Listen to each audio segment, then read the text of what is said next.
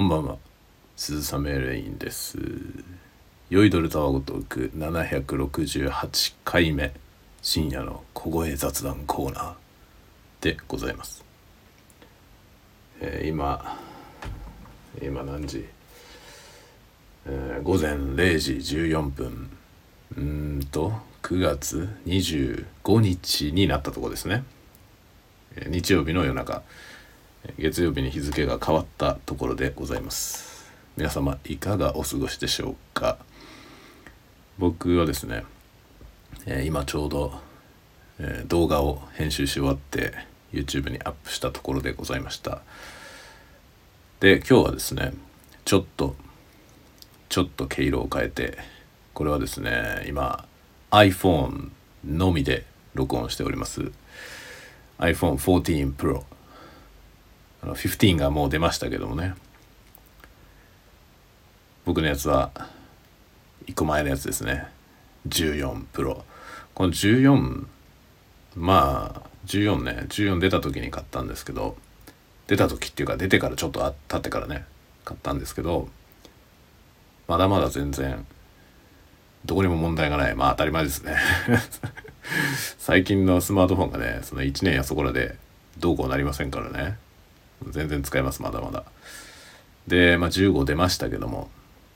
うんなんだろうな。その14プロと15プロを比べて、まあ、スペックをね比べてなんかそう大きくは変わんないかなと。今ねまだ、まあ、全然これ1年ぐらいしか使ってないのにそれを機種変するほどの魅力は感じなかったということで、まあ、15は見送りかなと思ってます。多分買い替えるのはね17ぐらいですねきっと。もうそう大きな変化はないですね多分。多分ね。だから多分いろんなそのアプリケーションに、まあ、ニューラルネットを使うやつがね出てくるとかそういうことはあると思いますが多分もうねあのいろんなデジタルデデバイス全般に言えることですけどそんななんかドラスティックな変化はもうなくてあとはもうソフトウェアのねソフトウェアがどんどんニューラルネットになっていくというそういうことじゃないのかなと思っております。でねでちょっとまあまあ飲みながら喋りましょうか。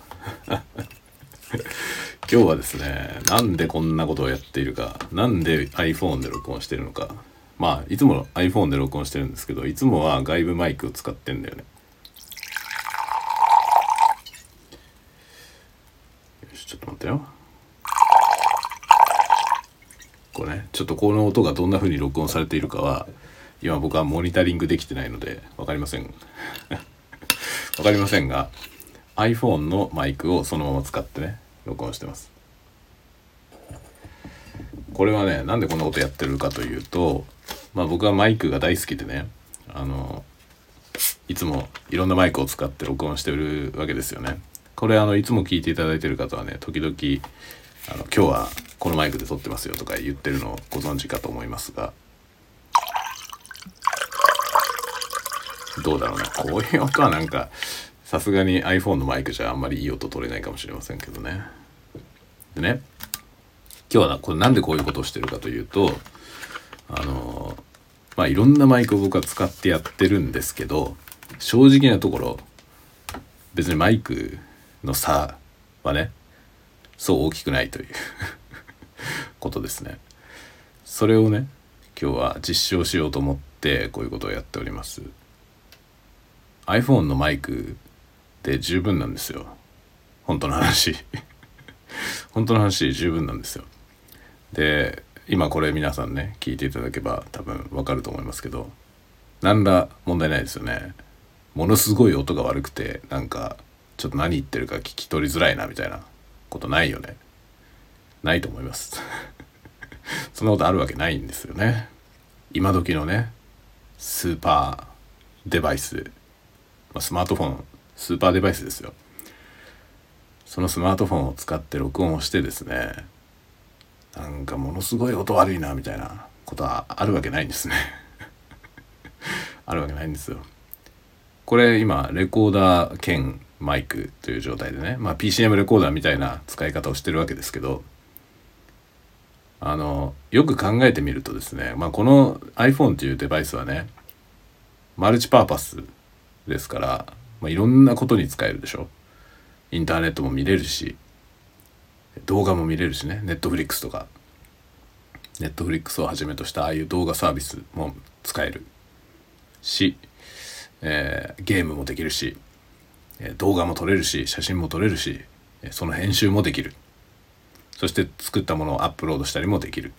あまりにもいろんなことができるのでみんな忘れがちなんですけども iPhone って高いんですよ。iPhone ってめっちゃ高いんですよ。このめちゃくちゃ高いデバイスで PCM レコーダーの機能を使ってねレコーディングをする。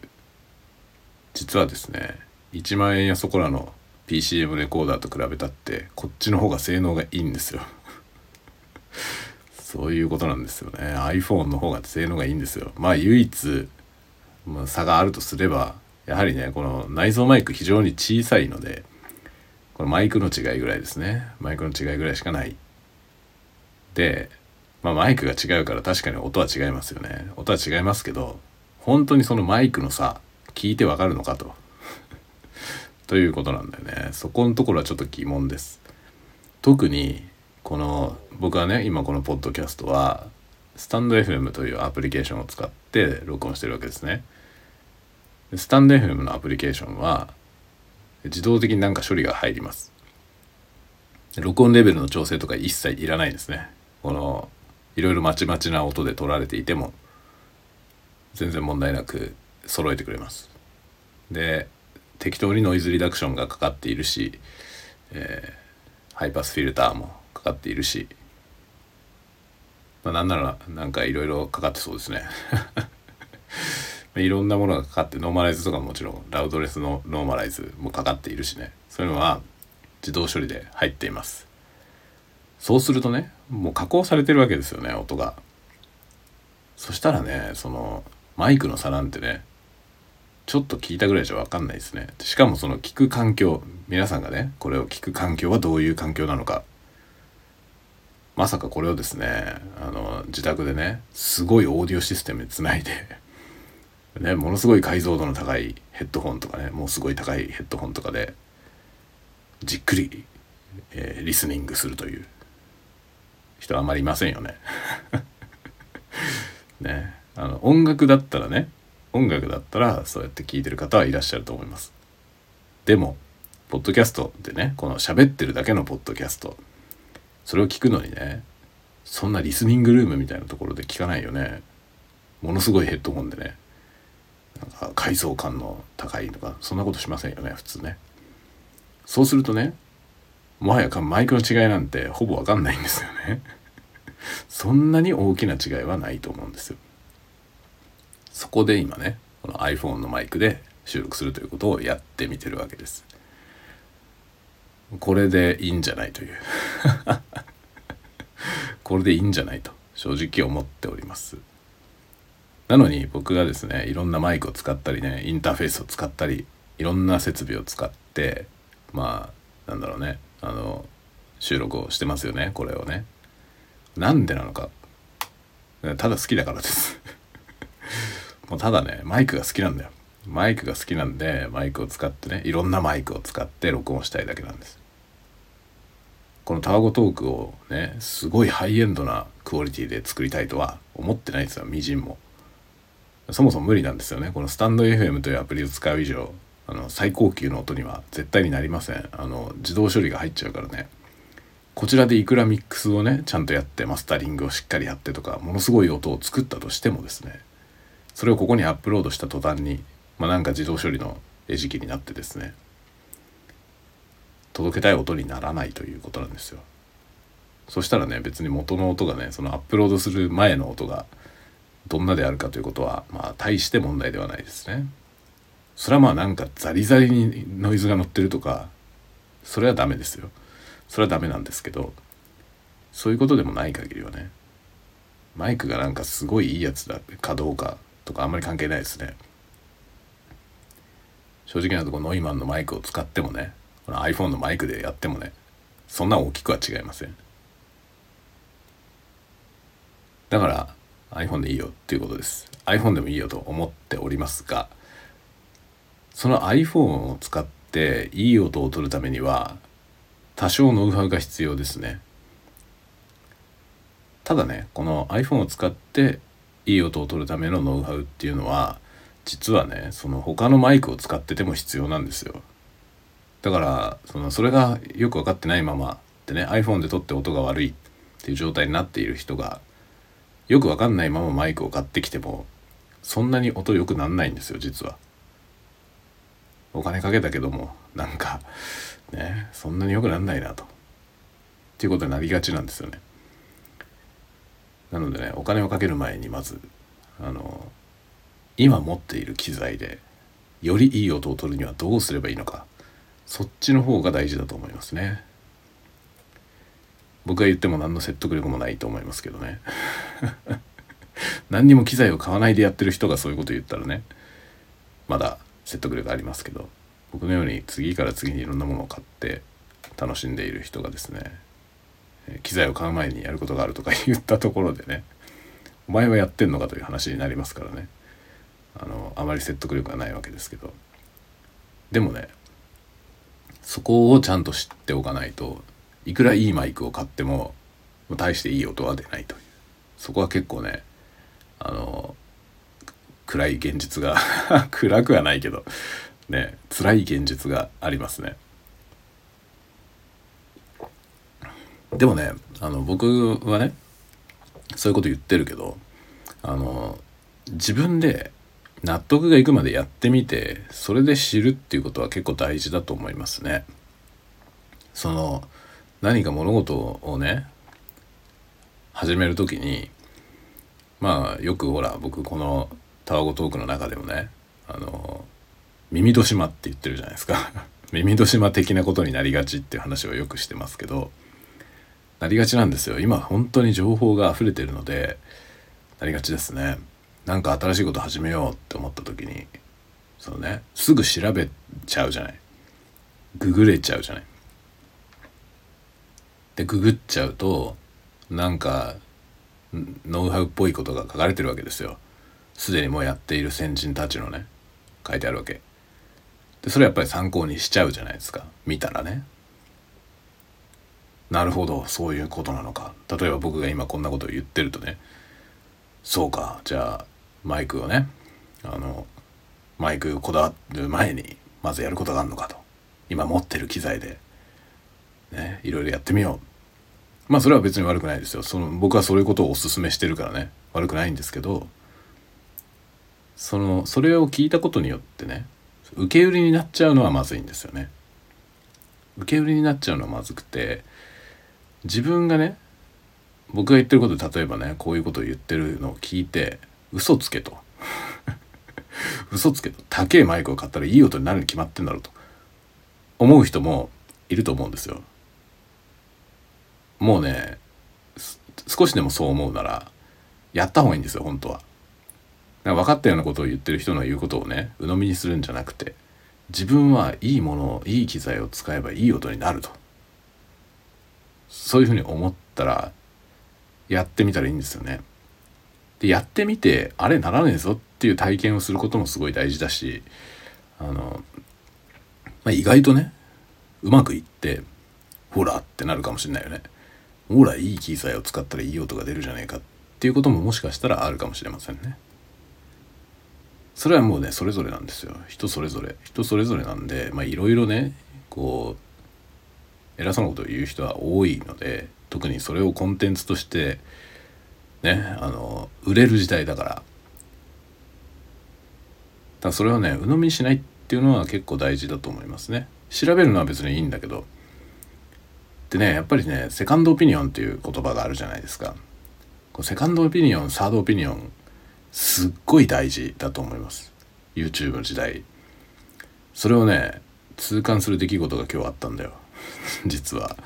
その話をしようと思うけど今日僕はですねあのタスカムのね X6 と X8 っていうねポータキャプチャーっていうシリーズがあるんですけどそのシリーズにちょっと興味を持っていて今。それに関する動画をね、まあ、X6 と X8 を比べている動画はないかなと思って YouTube を見てたんですよ。で結構普段ね僕は海外の人のやつばっかり見てるし、まあ、検索もいつも英語で検索するのでで、まあ、僕の YouTube 英語になってるからあの設定がねなってるのでまあ英語圏の人のやつばかり出てくるんですよ。でそういうのを見ててでそういうのを見ててふとねああ日本語でも検索してみようと思ったの。日本人の人でもやってる人いるんじゃないかなと思って。で、まあ、X8X6 比較とかで検索してみたんですよ。比較っていうところを漢字にしてそうすると日本のやつがヒットするんだよね。日本のというか日本語でやってるやつがヒットするんですよね。それ全部英語でその比較じゃなくてコンパリソンとかにしてやると英語圏のやつがヒットしやすいしねそこのその検索ワードに日本語入れると日本のコンテンツがヒットしやすいっていうのは結構あるんでそれを活用するとね面白いですけどそのね出てきたやつ見てたらまるっきり分かってない人が そのね説明の動画を作ってるんですよ。説明の動画を作ってる人なのに全然分かってないんですよ。根本が。そのデジタルレコーディングの基礎中の基礎を理解してないまま喋ってる人がいてびっくりしました。その人のねその動画見てたらタスカムから提供されたとか言ってんのよ。タスカムから借りたって言ってるんですよ。タスカムから借りてレビューをしてるみたいなこと言ってんだけどもうタスカムさん貸す相手をちゃんと選びなさいって思いました。本当にねなんかそのねなんだどういう基準で貸してるのか分かんないけど多分あれですよねあのサブスクライバーの数とかビューの数ですよね。そのどれぐらい動画が回ってるかっていうことでたくさん見られてる人のとこにもちろん出した方がメーカーとしてはね費用対効果がいいでしょ？だからそういうところ選ぶんだと思いますけどちょっとね今日見てたのはあまりにも嘘800でその言ってることが。ちょっと愕然としました僕は。びっくりした。あのねそのまあ X6 と X8 の違いなんてものは同じシリーズだからそのタスカムが公式に出してるんですよ。比較の表を。どう違うのか。それ大体メーカーってそういうの出すじゃない？同じシリーズでこう差がある場合にね。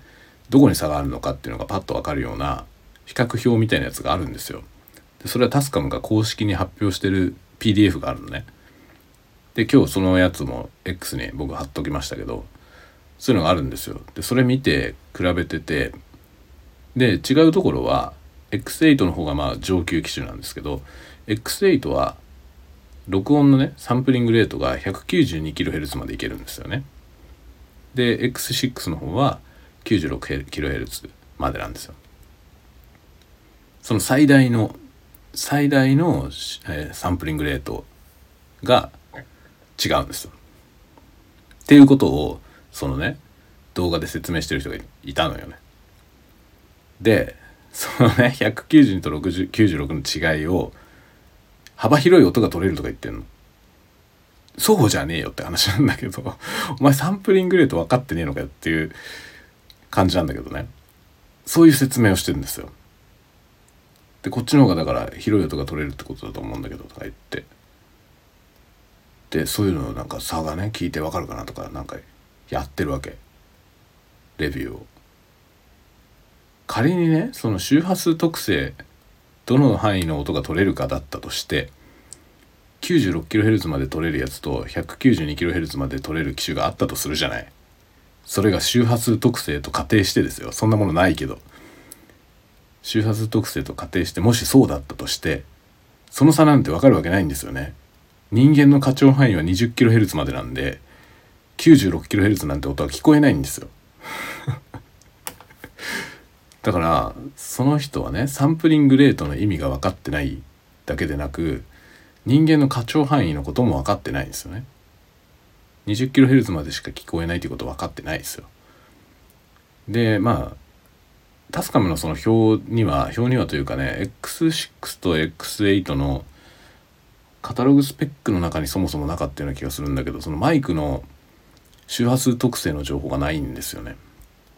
でマイク自体のなんか口径が違うそのコンデンサーマイクのねダイヤフラムってその音を受ける振動板みたいなものがあるんですけどそれの大きさが違うんですよね。8の方がちょっと大きいやつを採用してるんですよマイク自体がね。っていう差があるんですけどまあそれによってそのそのコンデンサーマイクの大きさの差は書いてあるんだけどそれによってその周波数特性がどう違うのかみたいなことはあまり書かれてなかったなと思うんで。でその情報はなかったんですけどサンプリングレートが違うのはサンプリングレートはまあ設定で切り替えられるんですけどねその切り替える選択肢が X8 の方がちょっと1個多いんですよ。その192キロまで選べるとっていうふうになってるわけ。で 192kHz っていうのはサンプリングレートなんだよね。サンプリングレートっていうのは1秒間に何個そのね音をサンプリングするか収録するかってことですよね。デジタルレコーディングだからさ音っていうのはアナログのねその音波なわけですよ波。空気中を伝わっていく音波ですね。そのそれの周波数によって音の高さが変わるわけですけどその音をね記録するってなった時にアナログで記録する場合はそのまんま記録すればいいんですね。でもデジタルの場合はデジタルなんでそのディジットにしなきゃいけないわけですよ。数値に変換するわけですよね。でそれは瞬間瞬間の音を数値化していくので、まあ、1秒間に何回その数値化を行うのか、まあ、何か何個データを取得するのかってことですね。それがサンプリングレートサンプリング周波数というやつですね。だから周波数っていう言葉は使ってますけどその音の高さの周波数音波の波の数のことじゃなくて1秒間に何回サンプリングするのかサンプルを取得するのかってことですよね。その数なんですよ。でまあ一般にその CD 昔のねハイレゾじゃない普通の CD, ですね。いわゆるコンパクトディスク。あれに収録されていた音がデジタルのね音が 44.1kHz だったんですよね。44.1kg ということはえいくつ？44.1キロってことは4万4100ですね。4万4100回1秒間に。サンプリングするから 44.1kHz でその後まあそのねデジタル録音、まあ、PC で録音したりするっていう時に 48kHz 48kHz4 万8000回ですね。っていうやつが主流になってきて。でそこから倍々ゲームなんですよね。そこから倍になって96まで対応っていうのができてでさらに倍の192が出たと。今はマックス192ぐらいかなもっとサンプリングできるやつもあるかなあるかもしれないけど、まあ、僕は192ぐらいまでしか知りませんね192ぐらいのそのサンプルレートのものまでしか見たことないですで、まあ、サンプルレートっていうのは高ければ高いほどどうなるかというと元のアナログ波形に近くなるんですよね。だから、まあ、原音に忠実な音に。より、より近づくということですよね。なんか音の良し悪しっていうのはあの何を基準にして良し悪しを議論するかによって変わるのでね。だからどっちの方が音がいいのかっていうのは難しいんですよ。判断するのは難しいと思います。大して変わんないと思うけどね。96と192はそんな聞いてはっきり分かるほどの差はないと思います。ただしその元の原音のねアナログ波形に近いのは192の方ですね。192の方が原音に近いと思う。でもこの辺ってねそのコンバーターの話もあるんですよね。DA コンバーター AD コンバーターのね話もあるんで、まあ、192kHz で収録をしたとしてそれを再生する時どうなるかっていう問題もあるんですよね。サンプリングレート192のまま全て編集を終えて192のまま再生できる環境でやらないと192で収録する意味はないんですよ。結局再生する時どうしたって96になるとかもっと48になるとかであればね最初から48で撮ってるものとそんなに大きく差はないですね。聞いた時の差は。もちろん編集中のクオリティが違うからそうね。あの完全に全然違う何ていうの違いが全くないのかといったら全くないことはないと思いますね。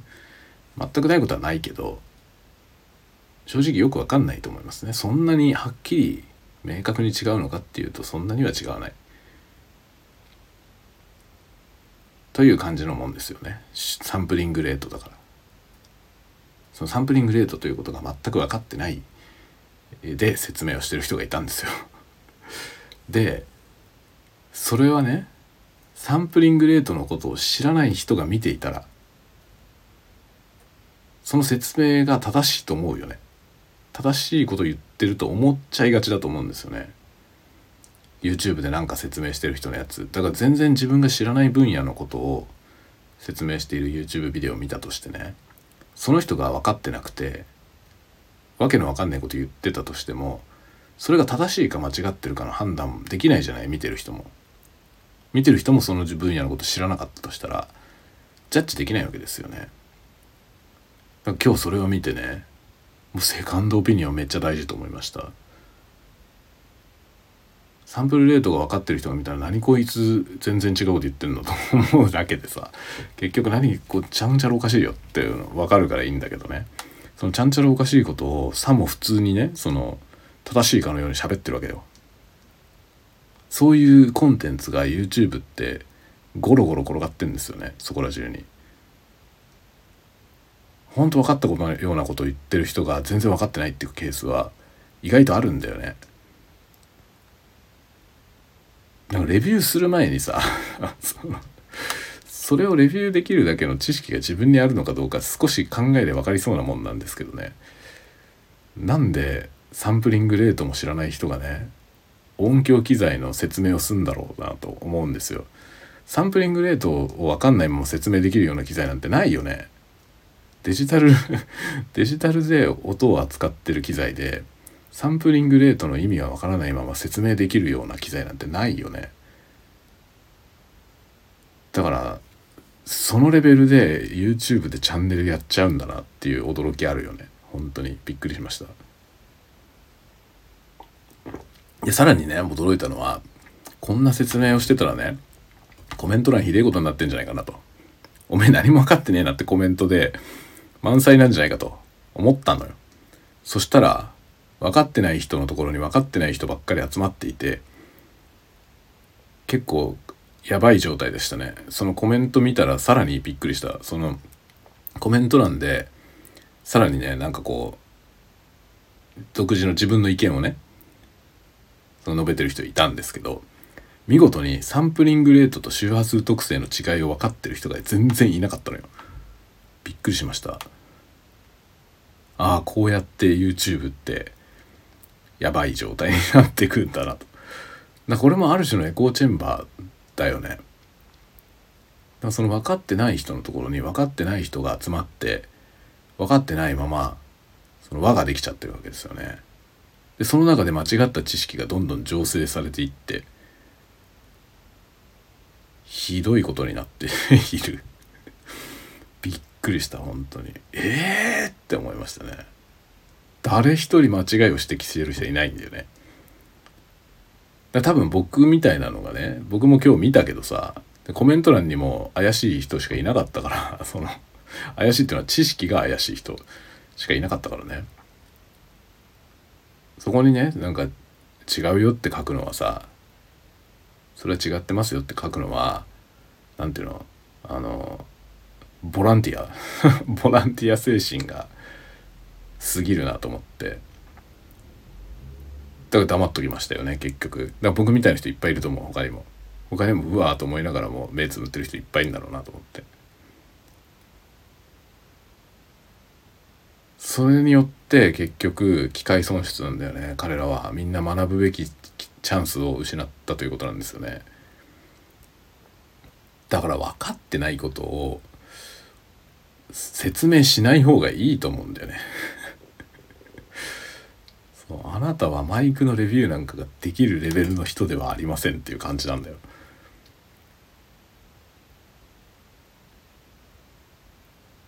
だからもうそのなんか一億総クリエイターのねこの弊害だよねと思った。本当に。このかなり怪しげな人もすごい分かった口ぶりで説明をしちゃってるっていうね。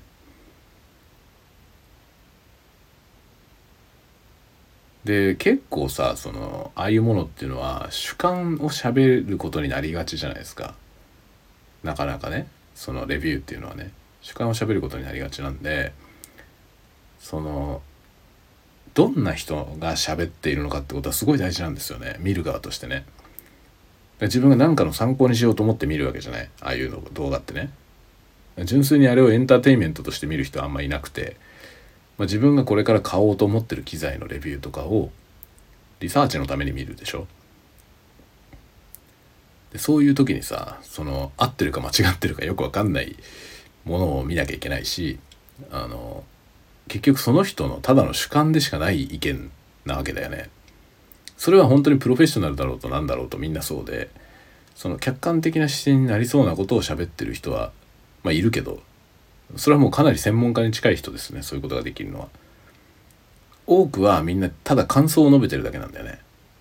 でもその感想の中にこう参考になる意見がねあるじゃないそのアマゾンのレビューとかでもそうだけどその書いてる人が素人であるからゆえにそのかえって専門家の意見よりも参考になるってこともあるんですよね。その独自の感想みたいなものが。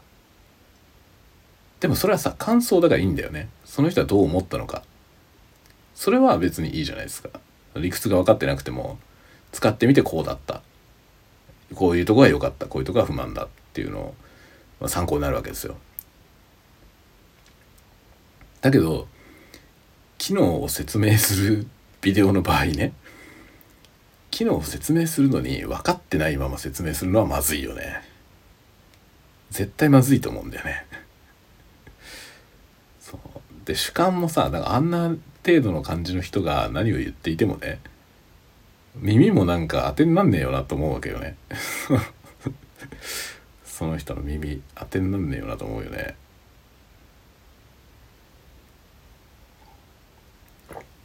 サンプルレートと周波数特性の違いが分かってないというのはこの本当に驚きでした。96kHz の音は聞こえないだろっていうさ。本当にね。でちなみにまあそのサンプリングレートっていうのは高ければ高いほどアナログの音に近づくんですけどその元々のねアナログ波形に近づいていくんですけどもちろんねサンプリングレートっていうのはそのデータを取得する回数のことなんでサンプルレートが倍になったら単純にデータ容量が倍になります。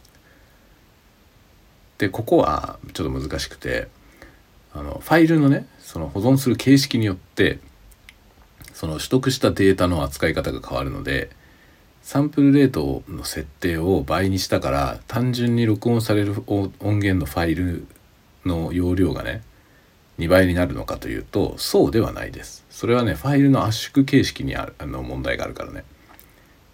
ファイルを圧縮している、まあ、大抵のファイル形式は圧縮をしているんですけど無圧縮だったらシンプルに倍になりますね。データ量がただ倍になる。サンプルレートが倍になればデータ量が倍になりますね。だけど実際はファイル形式に合わせてその圧縮がねアーカイブが行われるのでそれが行われることによって単純に比例はしないんですよ。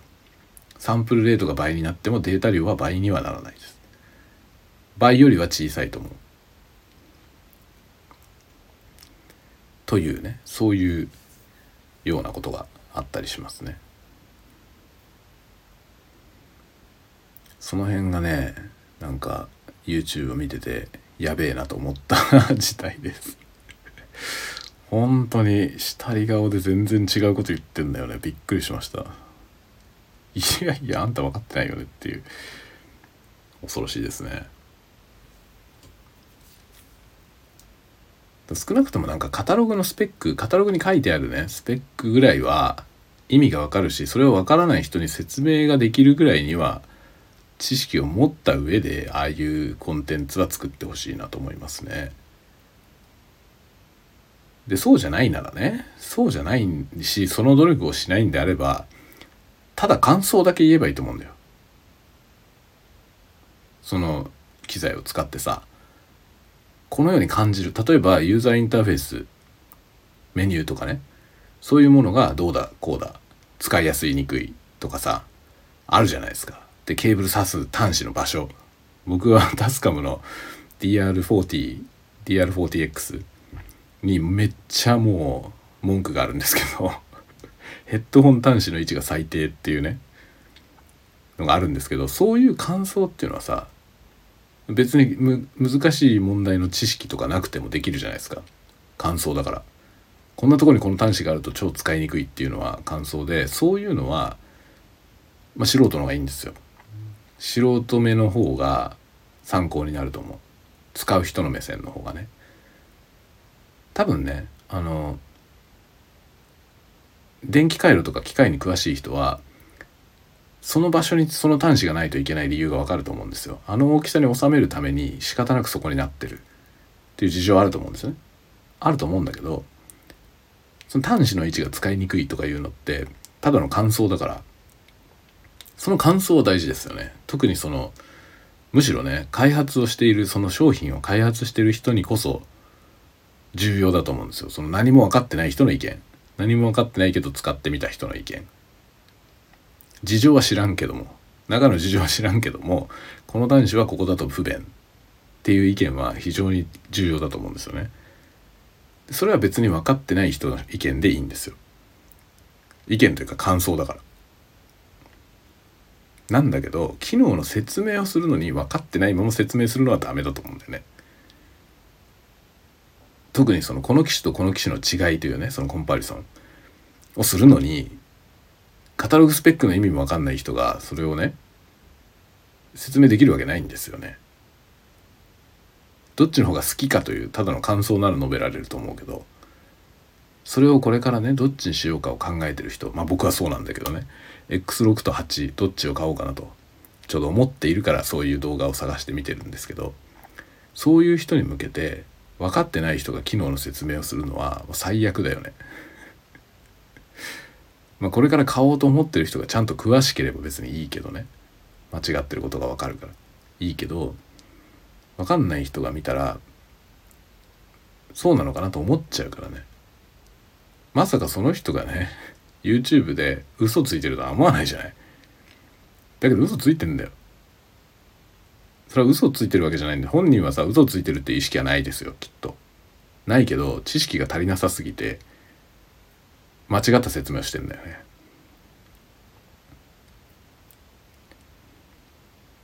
まあなんか言い訳のようにね自分あんまりあんまり詳しくないんだけどって言ってたけど。あんまり詳しくないんだけど って言ってたんだけどじゃああんまり詳しくないという自覚があるんだったら喋んなと。その間違った情報は喋んなって思うんだよね。だからあなたにこのね2つの差を説明するような資格はありませんということなんですよ。本当に。その2つの機種の差を知りたいからこっちは見てるんだからね。それを説明できるだけの知識がないんであればやめといてくださいという。ね そうじゃないコンテンツを作れよと思うんですよ。説明できないんだからさ。説明できないのになんで説明すんだよと思うんでね。で結果結局ねちゃんと分かってないのに説明をするから嘘言っちゃうわけ。最低だよね。本当嘘言っちゃうのが一番最低だと思うんだよね。悪気はないんですよ本人は。別に騙してやろうとなんてもうもう思ってないのは分かる見れば。そういう悪い人じゃないのは分かります。っていうかそんなことをする意味がないしね。その そのこれからタスカムの製品を買おうとしてる人にね間違った情報を与えることに何のメリットもないじゃない。そんなこと騙してもねその本人の何の利益にもなんないし。いいことないから別に。それわざとそんな嘘をつく必要はないしそんなことするような人じゃないのは分かってるんですよ。悪気は全然ないでしょうねきっと。だからこそやばいんだよね。悪意を持って人を騙そうとしてるよりもさらになおまずいと思いますね。ああいう善意で嘘を言ってる人。最悪です。騙そうと思って嘘ついてるやつの方がまだマシだよね。騙す意思があるからね。全然騙す意思がなくて良かれと思ってやってんだよね。いうような情報を提供してるつもりなんです。だけど間違ってんだよ。間違った情報を提供してんの。ちょっとねどうなのかな。どうなのかなと思うよね。だからね本当に自分が知らない分野のことは YouTube で検索する前にしかるべきちゃんとしたところで勉強した方がいいと思う。自分で。絶対に間違ってないと思う情報情報源。例えばその分野の専門の人の話とか。とかあとこういうねメーカーの製品であればメーカーが公式に出してる資料。でその資料に書いてあることの意味がわからないならその意味をまず知るところからですよね。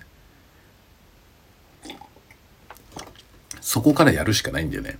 簡単にお手軽になんかね YouTube とかで見て簡単に説明してくれる人のやつ見ればね楽だしって思うじゃない。だけどそれって危険なんだよね。YouTube のあの玉線機混交の中からまともな情報を探し出すには自分の側にも知識がないと無理なんですよ。だから知識がない状態で検索するなら YouTube じゃない方がいいと思う。素人のコンテンツじゃない方がいいです。絶対公式に当たった方がいい。これ実はね僕はまあプログラムとかもね書くんですけどそのプログラム書くときにプログラミングを勉強する時にねやっぱブログとか読むじゃないですか。というかなんか調べるとさブログがヒットするんだよ大体。なんだけどどんな人が何をやってる人がどの程度の知識で書いてるのかってすごい大事。でそれが自分の目で見極められないんであればっていうか自分が初心者の時は絶対見極められないので自分が初心者であればあるほどね必ず公式のを見た方がいいです。各言語の公式サイト絶対そこが一番いい。そこが間違ってないからね。最も間違ってない情報なんでそれを見るのがいいですね。な謎の人のブログは疑ってかかった方がいい本当に。結構プログラミングのやつでも嘘書いてる人いっぱいいますからね。いやこれ違うんだよなと思う記事いっぱいあるから。本当にいっぱいあるんで。もうだからネットのねその市政の人々がいっぱい出せるじゃないですか今コンテンツをね。でそれによってなんか情報の量が増えてね。それは全体としてはいいことなんですよ。いいことだと思うのよ僕も。なんだけどそこにそのねあの自浄作用というかねないんですよ。そのまずいものを排除する機能がないんですよ。チェック機構がないから。だからしかるべき団体のねそのホームページとかでそのしかるべき人たちのチェックを通らないと公開されないっていう場所の記事は大丈夫ですよ。正しいことがある程度保証されてます。だけど個人のブログって何でも書いて出せるんだよね。で特にそのコメントとかそういうものがね活発にやり取りされてない場合その人の意見が正しいのか間違ってるのか客観的に見る指針がないんですよ。だから自分がそれをジャッジできないんであればできないレベルなんであればねそういうものは読まない方がいいですね。そうじゃないところから情報を得た方がいい。そうしないと間違ったことを覚えちゃうことになる。でそれが負の連鎖になっていくとね間違った人から間違ったことを学んででそれが正しいと信じたまま成長してそしてまたその間違いを発信する人になってしまうというね。悪循環。そういうことに陥るんで本当公式のドキュメントを見るのが一番いいです何でも。で僕もね今日はねタスカムの資料タスカムから出てる資料をまず全部見てタスカムの YouTube チャンネルとかもあるからねそれも全部見て見た上で実際のユーザーの比較を探してで海外の人のやつ結構見ましたけど海外の人のやつはそんな変な間違ったこと言ってる人はいなかったでこれは海外だからいないんじゃなくて多分海外で検索でヒットする上位の人にはいないってことだと思います。まともな人のやつがちゃんと見られている。ところがジャパンはねジャパンは嘘800のやつがいっぱいある。まずいですね。この状況は。まともなレビューをやるチャンネルは多分ニーズがあると思います。わからないことを喋らないチャンネルそれが意外とない。みんな分かんなくても適当に喋りやがるので本当にねだから初心者はマジで YouTube を検索しない方がいいと思います。何かを知ろうと思ってねその学ぶために YouTube 検索するのはやめた方がいいと思う。そうじゃないちゃんとリソースそのね、ま、しかるべきちゃんとしたリソースから勉強して少なくとも間違ったこと言ってる人の間違いを指摘できる程度に分かってから YouTube 見た方がいいと思う。本当に騙されるよ。今日の人のやつも 絶対だってあれ見たらみんな騙されると思うもん。あそうなのかって。X8 の方がなんか、ね、幅広い音が取れんのか。思っちゃうよね。分かってるような顔してそういうこと言ってる人がいるから。から自分が知らなければ知らないほど。あそうなのかって思っちゃうよね。ダメですねそんなこと思っちゃ。う 本当に。何なんだろうと思ってびっくりしました本当。今日はねそういうことがありました。だからセカンドオピニオン。セカンドぐらいじゃ足りないよ本当。フィフスオピニオンぐらい必要ですよ。昔フィフスエレメントっていう映画あったよね。もうフィフスオピニオンっていう映画を作るべきじゃないですか。嘘800の世の中で正しさを求めて。何が正しいか分かんなくなっていくというカオスな映画。ねえいいんじゃないでしょうか。だいぶ酔っ払ってきたんでね。僕のこの喋ってることもだいぶたわごとかしてくるので皆さん信じちゃダメですよ。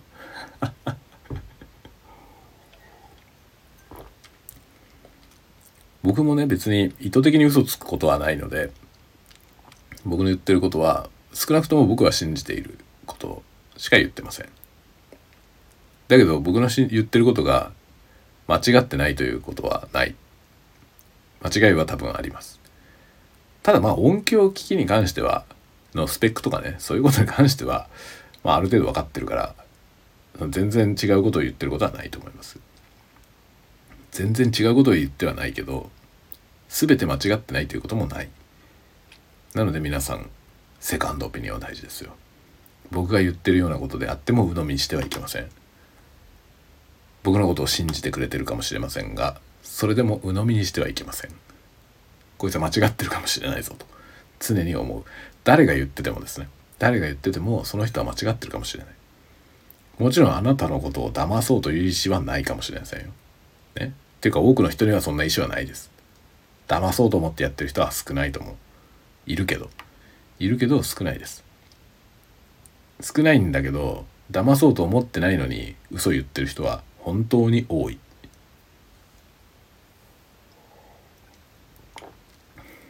ここは結構重要ですね。というわけでねだいぶ長くなりましたけど。もうねベロベロに酔っ払ってる。だいぶ酔いが回りました。もうね寝ようと思うよ。